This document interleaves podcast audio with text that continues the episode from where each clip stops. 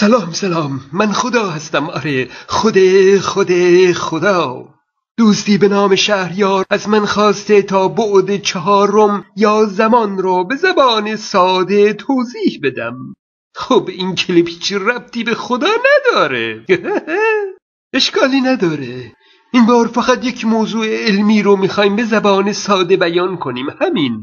برای اینکه بدونیم بعد چهارم چی هست بگذارید بریم به عقب ببینیم در ذهن انیشتن ابتدا چی اومده که بعد چهارم رو کشف کرده؟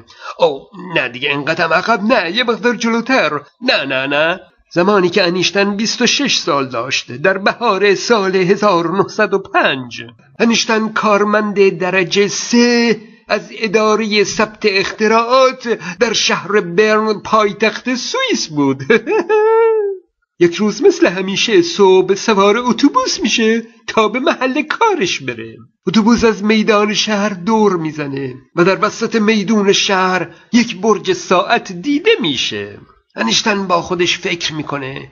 الان که داریم از این برج ساعت دور میشیم می‌تونم اقربه های این ساعت رو ببینم. می‌تونم زمان رو ببینم که داره میگذره. ثانیه یک ثانیه دو ثانیه سه. او گذر اقربه های ساعت رو می‌بینه. چون نوری که از اقربه ها باز تابیده میشه به چشمان انیشتن می‌رسه. با سرعت نور.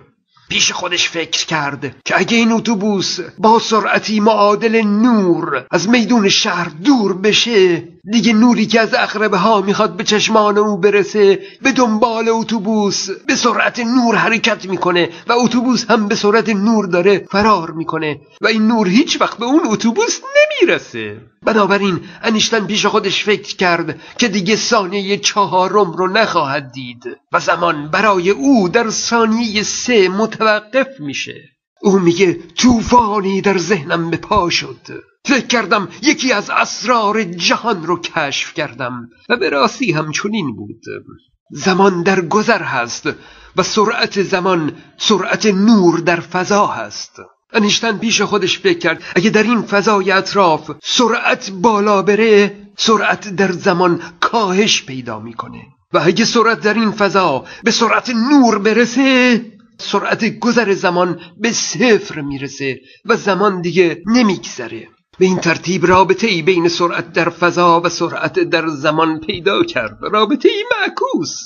او ممکنه فکر کنید این موضوع فقط در مورد ساعتیه که از اتوبوس عقب مونده و در مورد ساعتی که توی اتوبوس هست یا ساعتی که جلوتر از اتوبوس قرار گرفته قضیه فرق می‌کنه.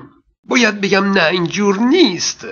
سرعت نور رو نباید مثل سرعت اجسام دیگه در نظر بگیرید. این یکی فرق می‌کنه. سرعت نور بستگی به چارچوب مرجعی نداره و در خلع مقدار اون ثابته.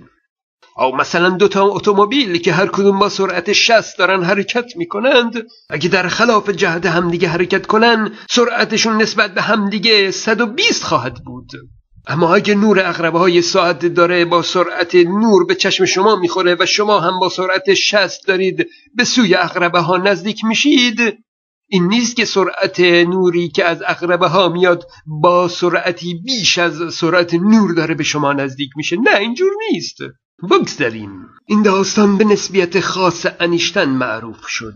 نسبیت خاص به خاطر اینکه فقط در حالت سرعت ثابت در یک جهت در نظر گرفته شده. اما دنیا پر از شتابه و باید انیشتن به فکر یک نسبیتی عام باشه. تا بتونه دنیایی با شتاب رو نگاه کنه. دو سال بعد انیشتن 28 ساله شد. او برای کشف اسرار زمان مجبور بود نگاهی به جاذبه داشته باشه. جاذبه آیزک نیوتون خدای فیزیک. درست 250 سال از افتادن اون سیب معروف میگذره. نیوتون گفته بود که اجرام همدیگر رو جذب می‌کنند و قوانینی برای اون پیدا کرده بود. اما در توجیه اینکه چرا اجسام همدیگر رو جذب می‌کنند توضیحی نداشت. چرا زمین اون سیب رو به سمت خودش جذب کرد؟ چرا زمین جاذبه داره؟ نمی‌دونست. و انیشتن پاسخی برای توجیه این پدیده کشف کرد. انیشتن گفت اجرام همدیگر رو جذب نمی کنند بلکه این فضای منحنی شکل انعطاف پذیر اطراف اجسام هستند که اونها رو به سمت همدیگه هول میدن. آو چهار سال بعد انیشتن بار و بنجیلش رو جمع می‌کنه و به زوریخ در آلمان میره در زادگاه خودش. دیگه او یک کارمند درجه سه نیست. از این به بعد او پروفسور انیشتن هست. اما بگذارید ببینیم او در مورد فضا و زمان چی گفته.